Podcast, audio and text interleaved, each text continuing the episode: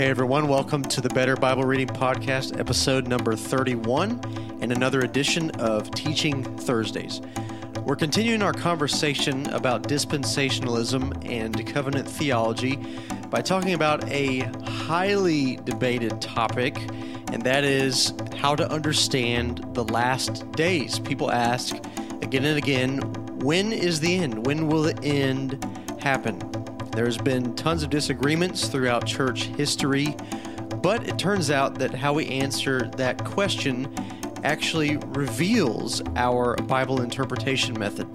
In other words, how you interpret the Bible will be demonstrated by the way you understand the last days. Now, it's typical for people to kind of dismiss the last days as one of those kind of irrelevant debates. We can't know when the last days actually will be, so therefore we should not even speculate or spend time. But it does matter because it influences the way we understand the Bible as a whole. So today we're talking about the way that the last days is explained to us from Scripture.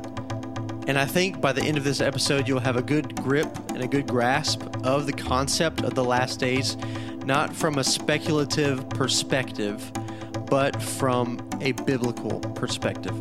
So thank you for listening to this edition of Teaching Thursdays, and thank you for listening to the Better Bible Reading Podcast.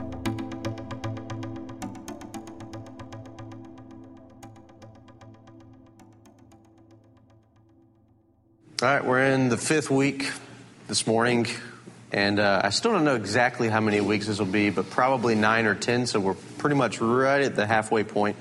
And it's fitting because in dispensational theology, um, I've mentioned a few times now that the emphasis is heavily on the last days. So here we are uh, this morning, and we're going to be talking about understanding the end. And that is, again, a huge conversation piece in dispensational theology and, and in covenant theology as well. But because there's such a heavy emphasis in dispensational theology, we want to we want to start out by having a right understanding, first of all, of what, what does that mean when we're talking about the end? And particularly, what does it mean when we talk about the phrase, the last days? So last week we covered meaning and language. We did a little bit of groundwork to get us to this conversation and study this morning. Um, and we'll, we'll be referring back to a few things that we mentioned last week. We'll start out by looking at the first chapter of Hebrews. Um, and what I would like to do also is assign uh, two other verses. If I could have two volunteers, I'll go ahead and have you. All right. You can look up uh, First Peter chapter one, verse twenty. You can look up Acts chapter two, verse sixteen. You can go ahead and have those ready. And I'll read uh, I'll read Hebrews chapter one, verse two. And whenever I'm done, then y'all can read the First Peter passage and the Acts two passage. Now, just for the sake of uh, continuity, I'll go ahead and read verse one as well in, uh, in Hebrews. So Hebrews one one, here's what it says. Long ago, at many times and in many ways, God spoke to our fathers by the prophets. Verse two, but in these last days he has spoken to us by his Son, whom he appointed the heir of all things, through whom also he created the world. You can read First Peter one twenty now. Okay. And then Acts two sixteen. Okay. Uh, what's the common phrase in all of those three verses? Anybody catch it? If you caught it, the last days. Yeah, exactly. And uh, that phrase, as I mentioned earlier, we're talking about understanding the end.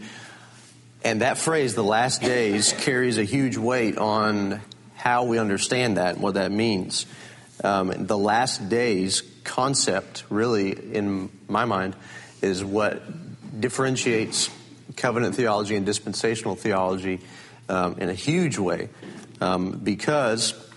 As I mentioned before, we're running through all this um, successively so that the idea of the church-Israel distinction, the literal interpretation of Scripture, it all leads to that last day's idea because all of those play into that. in dispensational theology and in any other theological system. So that's why we've been doing the groundwork these last few weeks leading up to this idea. But the last day concept in the Bible is not necessarily as ambiguous as you might think, especially when you get into dispensational theology. I mean, just type in dispensational theology in a Google search, click images, and you'll see all of these complex timeline charts with these like little sub brackets and circles, and it, it just gets really crazy. And I mean, really what you do is you give up, you throw your Bible down, and you say, I'll just listen to the experts because I have no chance of understanding this. But really, it's not as complicated as that um, signals for us, because quite simply, um, the last days, in a broad sense, means the time from Christ's first coming to his second coming. That's a very basic, easy to understand, easy to grasp idea of what we mean by the last days. We saw that in all three of those verses that were quoted. In Hebrews, the author of Hebrews says, these last days being the time that Christ has come. What has been revealed, was revealed by prophets, et cetera. But in these last days, Christ has come. That's how God has spoken to us. And then he says, whom he appointed the heir of all things, through whom also he created the world. In First Peter one twenty, Christ was revealed to us in the last times, in the last days. And then in Acts chapter two, right after the Holy Spirit is given, and Peter's, this is right in the middle of Peter's sermon um, at Pentecost, and Peter quotes Joel, the prophet of the Old Testament, that what was happening at that time, what Joel prophesied about as the last days, was happening right there in front of their eyes in Acts chapter two. Now again, all of that to say, when we're talking about the last days, we simply mean the time from Christ's first coming, when Christ entered into history in the incarnation. We were in the last days from that moment on. And it's not necessarily so much to speak of chronological succession. And you see that a lot in dispensational theology, that the last days is this chronological timeline. That's why you, when you type it in, you, that's what you see. You see a timeline, a chronological timeline to where this happens, then this happens, then this happens, then this happens. When this happens, these three things happen, and that type of thing. And my daughter agrees with me. But what we're talking about really in the last days is not so much an idea of the end of the world as much as we're talking about the fullness of revelation in the scope of redemptive history. Now, what does that mean? Well, we've talked about redemptive history last week and a couple weeks prior to that as well. And in redemptive history, we talked about the whole of the Bible. When that promise is given in Genesis three fifteen that this promised seed would come to crush the head of the serpent and redeem those found in that offspring, that truth, that promise is playing itself out all the way through the rest of the Bible. That's what we call redemptive history, the history of redemption, the idea of redemption, the promise of redemption, and how that's played out and fulfilled throughout the rest of the Bible. That's the essence of covenant theology, that what is revealed in the Old Testament and the New Testament speaks to that promise, speaks to that promise of redemption. And in that, what we're saying in the last days, and what the biblical authors are saying in the last days as well, is what we mean is that when Christ enters into human history, no greater revelation or time frame or moment is going to come after that. Christ is the fullness of revelation. Christ is the fullness of that promise accomplished on the cross. So when Christ comes, what we're waiting on from the moment that he ascended into heaven is for Christ to return. There is no other heightened moment of revelation, no greater time in history that is going to precede that. I hope that makes sense. So what that means is, in terms of revelation, Christ is the fullness of revelation. Therefore, no other time period or dispensation, if you will, is going to come and subvert that. That'll make sense when we start looking at how dispensational theology understands the end. And to lead into that, um, let's talk about how dispensational theology names our current life, our current situation, our current world that we live in as the church age. That's a common phrase that you find in dispensational theology. And remember, we mentioned back when we were talking about the church Israel distinction in dispensational theology that what we're in right now is the church age. That is absolutely distinct in their system from the rest of history. In other words, God's plan with Israel was a plan with ethnic Israel. This church age that we're in is merely a parenthesis in history. This really isn't the, the the big deal. This is, like I said, the kind of the preview to the movie or the intermission to the movie. And then whenever God is done with the church age, in dispensational theology, the church is raptured out of the world, and then it's back to business with ethnic Israel. So that's that. That's a big distinction with dispensational theology and covenant theology. So the way that they identify the church is in an idea of how Old Testament prophecies are fulfilled. If you will, turn to Acts chapter two, which was read earlier. And we'll start thinking through how this all makes sense.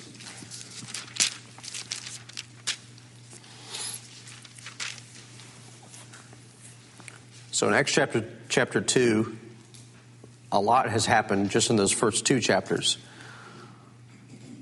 The disciples are waiting for the promise of the Holy Spirit. In chapter one, Christ ascends into heaven. They come together, they're praying. They have a replacement for Judas. The Holy Spirit comes, and then Peter takes that opportunity to preach his sermon at Pentecost, and that's right in the middle of what he's, this is almost his thesis statement of his sermon by quoting Joel. And so you see that um, in starting in verse fourteen, especially in, in Acts chapter two. Um, I will read fourteen through twenty-one in Acts chapter two. So here's the beginning of Peter's sermon. This is what he says. But Peter, standing with the eleven, lifted up his voice and addressed them. Men of Judea and all who are who dwell in Jerusalem, let this be known to you and give ear to my words. For these people are not drunk, as you suppose, since it is only the third hour of the day. And they said that because they started speaking in different tongues, different languages. But this is what was uttered through the prophet Joel. And in these last days it shall be, God declares, that I will pour out my spirit on all flesh. And your sons and your daughters shall prophesy.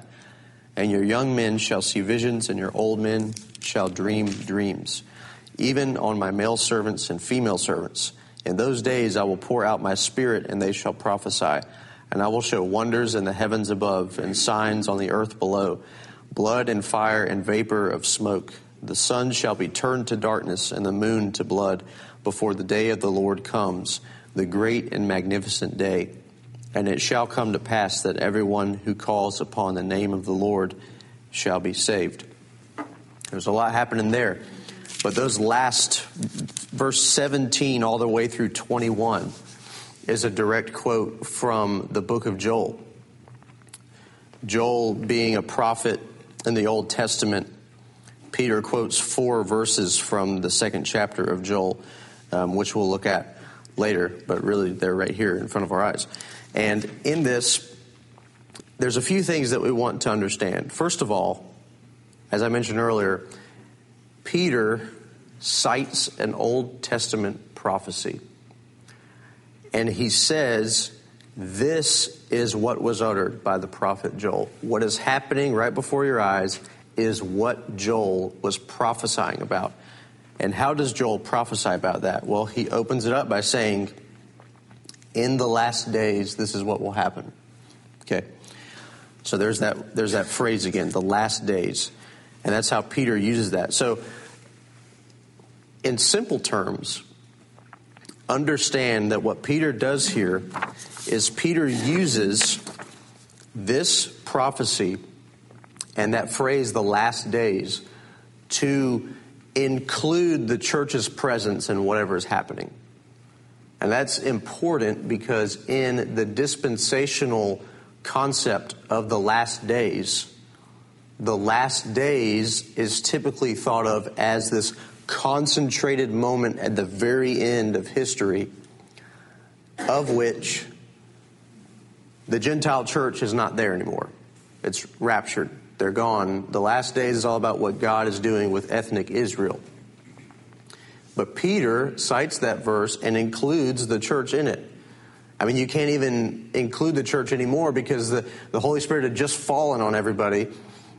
And he immediately goes to this verse to show that what's happening is taking place within, let's call, the church age. What's happening in this prophecy is what's happening in the church age. And this is important, too, because it touches on what we talked about last week about meaning. Remember, we looked at Luke chapter twenty-four, when the disciples were on the road to Emmaus. Christ shows up, and he shows them the right way to understand the Old Testament in light of what he had just done on Calvary. And how does he do that? Well, he points them to the law and the prophets. And he says, here's what all of these had to say about me. Or another way to put it, all of these were pointing towards me. And so he points back to all of the, the whole scope of the Old Testament and shows that he is the center and the main idea in all of it. And that's exactly what you see in Acts chapter two. It's actually really interesting because the whole of the book of Acts is to prove the validity of what Christ did. That's exactly what Christ tells them to do. Be my witnesses. Witness to what I have done.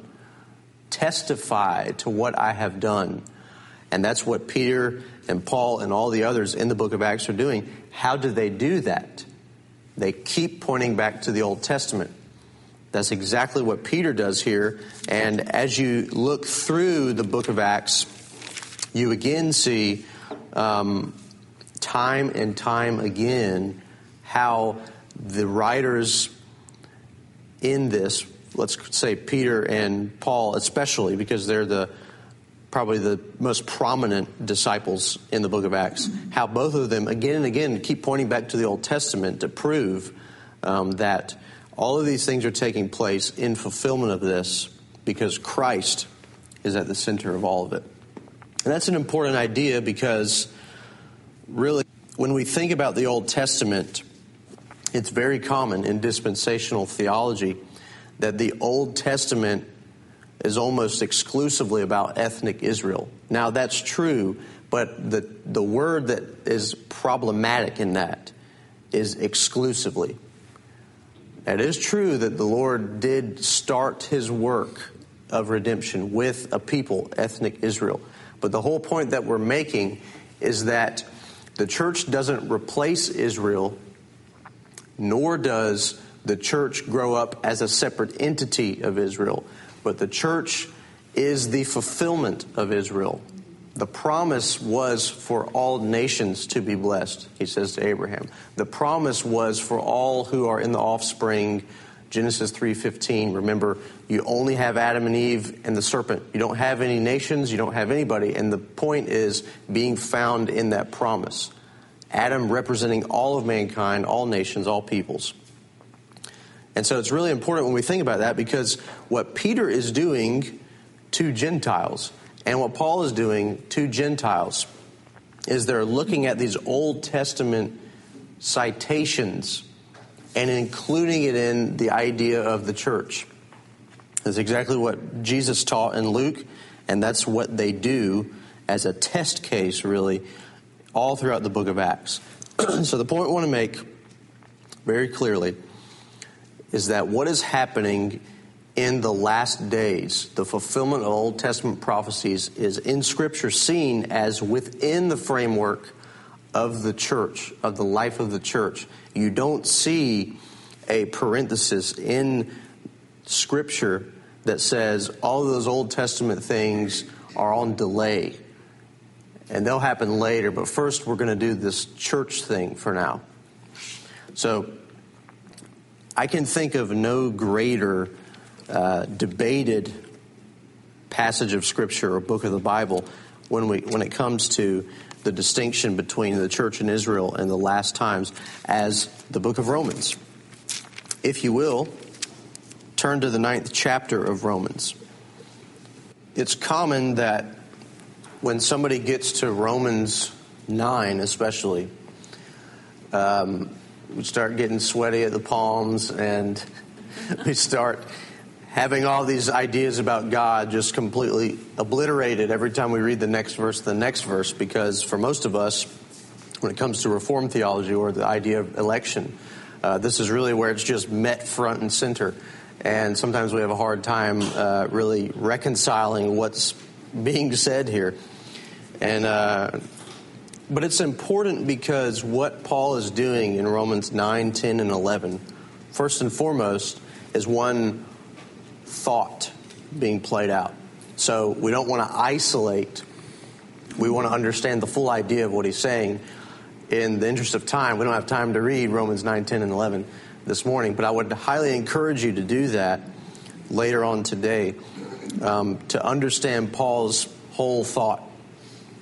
What you see in Romans nine is Paul begins a thought. He ends the thought at the end of chapter eleven, and then Romans twelve starts with therefore. So he's completing a thought here for us, and the thought has everything to do with God's purpose of election, God's plan for Jews and Gentiles, and how that will play out. That's exactly what our discussion is when it comes to whether we would identify as dispensational or covenantal in our theology. So what I want to do is, in the interest of time, I just want to point to one particular concept in Romans nine, one in Romans ten, and one in Romans eleven. And my homework to you, go back home and read all three of them in their entirety. That'll help you greatly.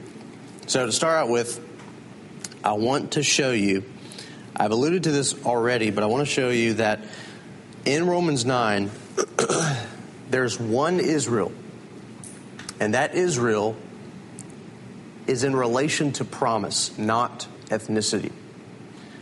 We'll look at that through a few things that Paul says.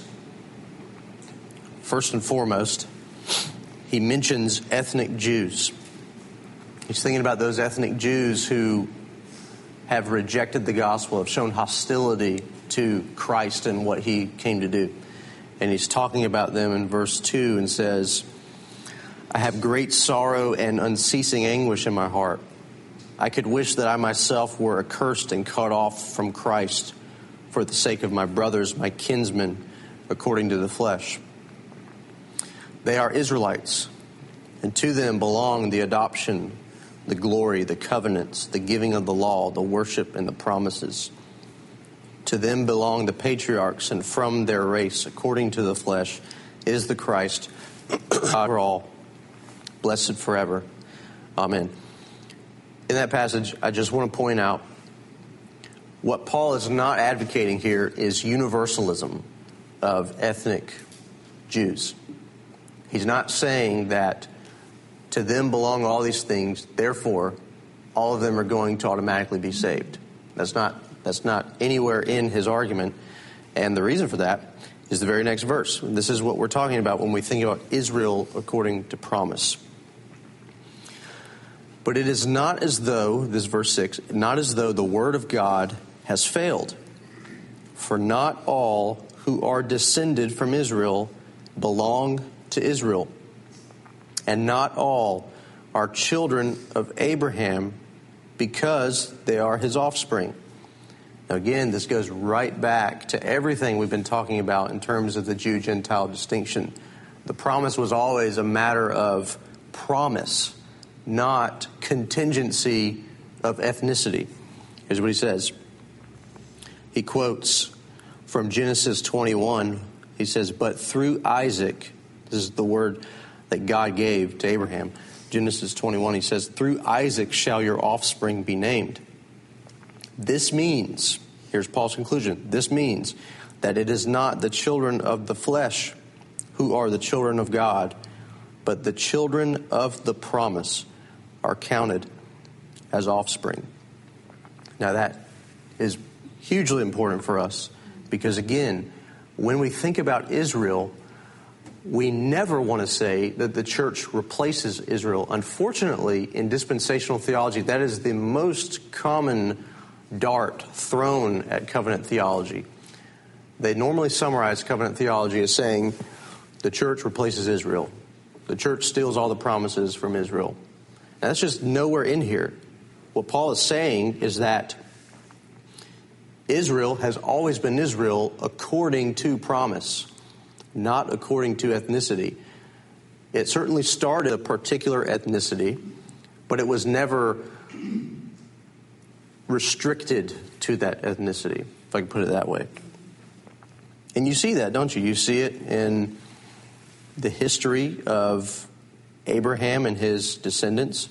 You see it with Jacob and Esau. They were just as much both ethnic Jews.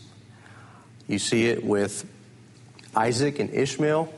They were both sons of Abraham, but one of them was a son of promise, and that's the point that we see here in verse ten, especially when it comes to Jacob and Esau. Verse ten, not only so, but also when Rebekah had conceived children by one man, our forefather Isaac, though they were not yet born and had done nothing either good or bad, in order that God's purpose of election might continue, not because of works, but because of his calls. She was told, the older will serve the younger. As it is written, Jacob I have loved, but Esau I hated. What shall we say then? Is there injustice on God's part? By no means. For he says to Moses, I will have mercy on whom I have mercy, and I will have compassion on whom I will have compassion. This is what we would call sovereign grace. God's power and God's prerogative of grace and mercy. That's what it means when we're speaking of election, and that's what it means when we're speaking of the promised offspring. The word promise has everything to do with what God fully intends to do and what God has vowed to do in covenant. And in that, Paul uses an example of Jacob and Esau to show that it was all a matter of promise and God's free grace and mercy, not a matter of ethnicity, because both of them were brothers. So they belonged to the same family. And that's the argument that Paul makes to show that Israel as an entity was always a matter of promise, not a matter of being an ethnic Jew or not. So that's the focus of this. And even in that word election, we want to recognize that promised offspring not only points to Abraham, but points to Christ, right? We looked and saw that several weeks ago that Christ was the fulfillment of the Abrahamic covenant. Paul makes that abundantly clear in the book of Galatians, that the promised offspring is Christ. That's how we share in all of this, because we belong to Christ and have union with Christ. And what he reveals here is the reality of salvation. Okay, he shows that salvation was always of the same matter in the Old Testament and the New Testament, because Paul's talking about election and salvation right here. And the way that he shows the way it works and how we should understand it is an Old Testament example. What that means for us in terms of last days is we should conclude there is never, nor has there ever, ever, ever, ever been any other way of salvation but in Christ. And there will never be another way of salvation but in Christ. That doesn't matter so much in our culture today as it did when dispensationalism was an up-and-coming system, because originally classical dispensationalism taught that after the church is raptured, God's dealing with ethnic Jews will be a matter of faith and works. And what that meant was they would build a new physical temple and reestablish literal animal sacrifices. And that is a huge problem for many reasons. Let's look at Romans ten. So Romans nine taught us there's one Israel. Now again, please go back and read the whole chapters. I'm not trying to pick and choose. We just have limited time to look at all these verses. Romans nine taught us there's one Israel according to promise. Romans ten teaches us there's one way and one time to be saved. Interesting fact here, Romans ten is twenty-one verses long, and twelve of those verses are Old Testament citations. I mean, more than half of the chapter, Paul is just quoting Old Testament verses. Um, you may not be able to see it, but I like to highlight Old Testament quotations in my Bible in green. I have different colors here, but there's a lot of green on this page. That's because Paul is again and again and again highlighting Old Testament verses for us to look at with the idea that he's making. And which ones does he use? Well, I'll call them out to you. He starts with Leviticus, then he quotes Deuteronomy. Then he quotes the Psalms, then he quotes Isaiah, then he quotes Joel, then he quotes Isaiah twice, Psalms, Deuteronomy, Isaiah, Isaiah. All in one chapter. I mean, he's just rapid fire going and showing how the idea of salvation is one concept in redemptive history. Not different ways for different people and not different times for different people. And I'll explain that in a minute. But to begin with, what is the proposition or argument being made in all of these citations from the Old Testament? Well, one of them we can look at is in verse nine. Look at nine through eleven. Somebody want to read that, please? Romans ten, verse nine through eleven. Okay. So, Paul is really making the same argument, but he's using different scriptures to do that. So we're looking at that one there, but he does use different ones. In fact, the whole idea of confessing with your mouth and being saved, he uses by quoting Deuteronomy chapter thirty just before this. But there's a few things that we can understand that Paul is arguing. First of all, that righteousness is found in Christ alone. He makes that clear. There's an emphasis on all. All not meaning universalism, every single person everywhere is saved and goes to heaven, but all meaning all people groups, all nations, all ethnicities. That's why he says what he says in verse twelve. And also the method of salvation, right? We talked about righteousness found in Christ alone, but also the method of salvation being faith. Not faith and works, not works then and now faith, but faith. That's why he says what he says before that in verse eight. Speaking about faith, excuse me. But I wanted to call your attention to yet another passage here. Verse thirteen of that. It's a quick little verse, and this is one of those that's an evangelistic verse in a lot of churches. He says, "For everyone who calls on the name of the Lord will be saved." Now, many of us have heard that growing up, but how many of us know that that's a quote from the book of Joel? Did anybody know that before reading this? Okay. I didn't either. Uh, growing up hearing that, I thought it was just, I, I really don't even know that it was a Bible verse. I thought it was just a thing that everybody said. But it's from the book of Joel. Not only is it from the book of Joel, but it's the very next verse from what Peter was quoting from Joel back in Acts chapter two. And this is important because, first of all, Acts chapter two. Now follow me with this concept here. Acts chapter two, Peter quotes the book of Joel to show that the church is included in the last days, and the reality of what Joel is saying was happening then, happening right then, right now. Paul uses the very next verse of Joel as a conclusion to the fact that all are saved in the same way, the same manner, and the same moment of time. Moment of time being really important for us because, again, in dispensational theology, again, the church is raptured out. God deals directly with ethnic Jews in a particular way for them. Whether or not they argue there's a different way of salvation, you kind of pick and choose who you talk to based on if they're willing to say that or not. Uh, new dispensational theology doesn't say that, but it does still leave a certain special moment of time after the end of the church age that ethnic Jews are saved. But what Paul does is says, all are saved, Jew and Greek, no distinction, all who call on him. And then he quotes Joel, everyone who calls on the name of the Lord will be saved. Peter quotes Joel to say that what's happening there in Joel is this age right now.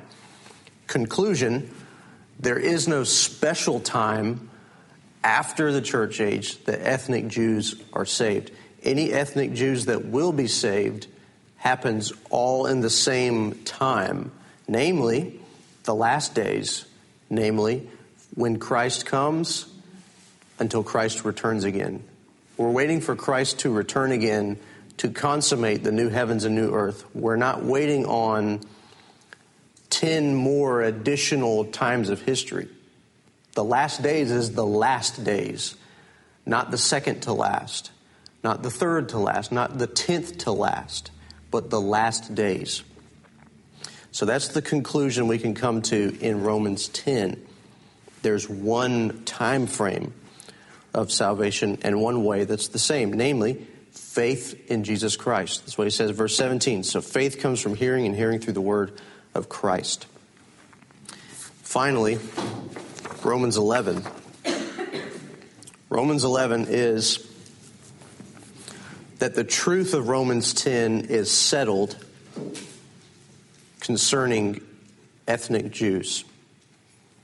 And again, what Paul is not saying here is that ethnic Jews are just, don't worry about them anymore. It's not about them. That's not, that's nowhere in the radar of what Paul's saying here.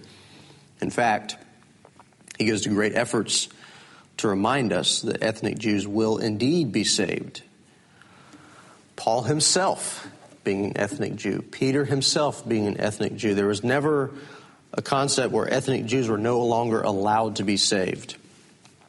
So let's look especially in verse twenty-five. Again, please read this whole chapter. It's a lot being said here, but I'm trying to touch on the highlights. Chapter twenty-five,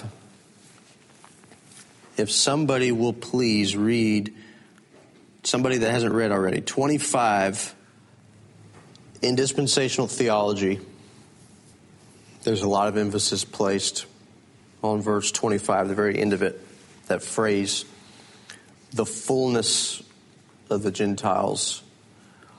The E S V says the fullness of the Gentiles has come in. King James says something about the idea of the fullness of the Gentiles. Does somebody have the King James by chance? It's the same idea, but the phrasing is a little bit different in the King James. But anyways, in that phrase, there's a lot of emphasis placed. For example, the fullness of the Gentiles in dispensational theology. The fullness of the Gentiles is taken to mean the church and the church age. So here's how they understand verse twenty-five. A partial hardening has come upon Israel, the church age. Salvation being restricted mainly to Gentiles. Until the fullness of the Gentiles has come in, the final Gentiles being saved, and then the church being raptured out.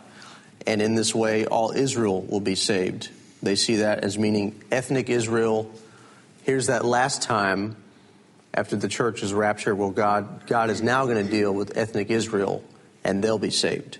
So in that, there's a chronological development in dispensational theology. First, Israel is hardened. The church is saved. The church is raptured.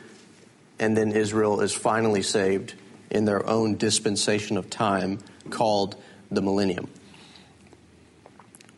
Now, there's a few problems with that. First of all, in my opinion, that's reading a lot into the text there. That's the first problem. The second problem is that, first of all, the fullness of the Gentiles is honestly a difficult phrase to understand or a difficult phrase to interpret. You see that phrase happening, um, especially in the gospel, when Jesus is talking to the Jews about the destruction of the temple, the destruction of Jerusalem and being overthrown. He's saying that this is going to happen until after the Gentile reign is over. That's not the exact phrase that he uses, but he mentions it in terms of authority in politics and in government. So that's not what I think is being talked about here, because Paul's talking directly about salvation. There's a few different ways that this has been understood throughout church history, but I would say the easiest way and the least complicated way is to understand, first of all, here's what Paul says: ethnic Jews will be saved. Now, he's already explained, chapter nine, that they're not cast away. Chapter ten, they're going to be saved in the same way and manner as anybody else. Chapter eleven, that this is, in a way, a mystery. A partial hardening has come upon Israel, in this case meaning ethnic Israel, until the fullness of the Gentiles has come in. Now, that normally is understood to mean is simply God's full number of those who he will save. Just plain and simple, God's full number of Gentiles who will be saved. And in this way, all Israel will be saved. Now, I think what Paul is arguing here, because of his use of all, all throughout the book of Romans, is that all refers to both Jews and Gentiles. We saw that at the very end of Galatians, that Paul calls the church the Israel of God, the true Israel, the Israel according to promise, if you will. And that's exactly what he argues here, that there will be ethnic Israel, ethnic Jews, and Gentiles that make up all Israel. What you don't see here is this limit of time where right now is all about Gentiles, and then there's this later time where ethnic Jews are going to be concentrated on and, and saved. Paul is demonstrating here that this is all within the same time frame. There's also an issue here, not to get too deep into the exegetical side of this verse, but the word partial doesn't necessarily have to do with the amount of time. In other words, he's not saying right now they're partially hardened and then one day they won't be anymore. But what he's saying is there's only a partial hardening on ethnic Israel. In other words, not all Israel is hardened and outside of God's saving work. So it has to do with a manner of disposition more than it does a manner of time frame.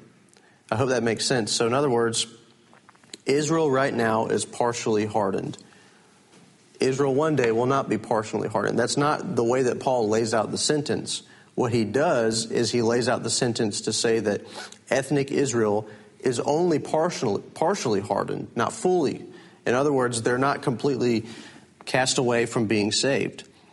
So there's a partial hardening upon Israel until the fullness of the Gentiles has come in. When that happens, all Israel will be saved, both Jew and Gentile. Now, I grant a difference of opinion in that because, honestly, um, commentators all throughout time have explained that differently. But it leads to our discussion next week when we start thinking about the millennium I've hinted at it a lot this morning. In dispensational theology, Gentiles are saved now in the church age. When the church is raptured out, the church age ends, then ethnic Jews are saved in the millennium either by faith in Christ or by faith and works in this new sacrificial system that comes back into play with a real temple, et cetera. And then in that same scheme, Jesus will physically be present, reigning in Jerusalem for a thousand years. Then there's the final judgment and all those things. So again, we're going to get into that whole time frame idea and, and think about how how that compares to covenant theology. But since we have a few minutes left, I'd like to just end there um, and welcome some questions, uh, either from what we've talked about this week or from any of the other four weeks before this, because um, they build on one another. So if, you, if you're wrestling with any issue that we've talked about so far, you know, we, we have a few minutes. Let's talk about it so that um, next week will maybe make some more sense, or this week makes some more sense, either one. Anybody have questions at this point? Okay. Yeah, and, um, and that's a really big discussion in that, because dispensationalists are basically a fifty-fifty split between uh, Calvinists and non-Calvinists. Um, probably two main examples of those that would be Calvinistic uh, would be John MacArthur, probably the first one that comes to mind, and then Moody Bible Institute as as um, an academic institution. They have less problems with what we're reading because they believe in eternal security. They believe in the way that we're saved, God's electing purpose, God be predestining us from the foundation of the world. So it's a matter of promise. It's a matter of what God intends fully to do. But in dispensational varieties that are non-Calvinistic, you really get into a lot of problems because you start having teachings that would say Israel really was saved in the Old Testament, but then they lost their salvation, and then they get it again in the end. And even some would teach that all ethnic Jews are resurrected, and then in the millennium, when Christ is literally on earth for a thousand literal years, and they have an opportunity to be saved now because Christ has come.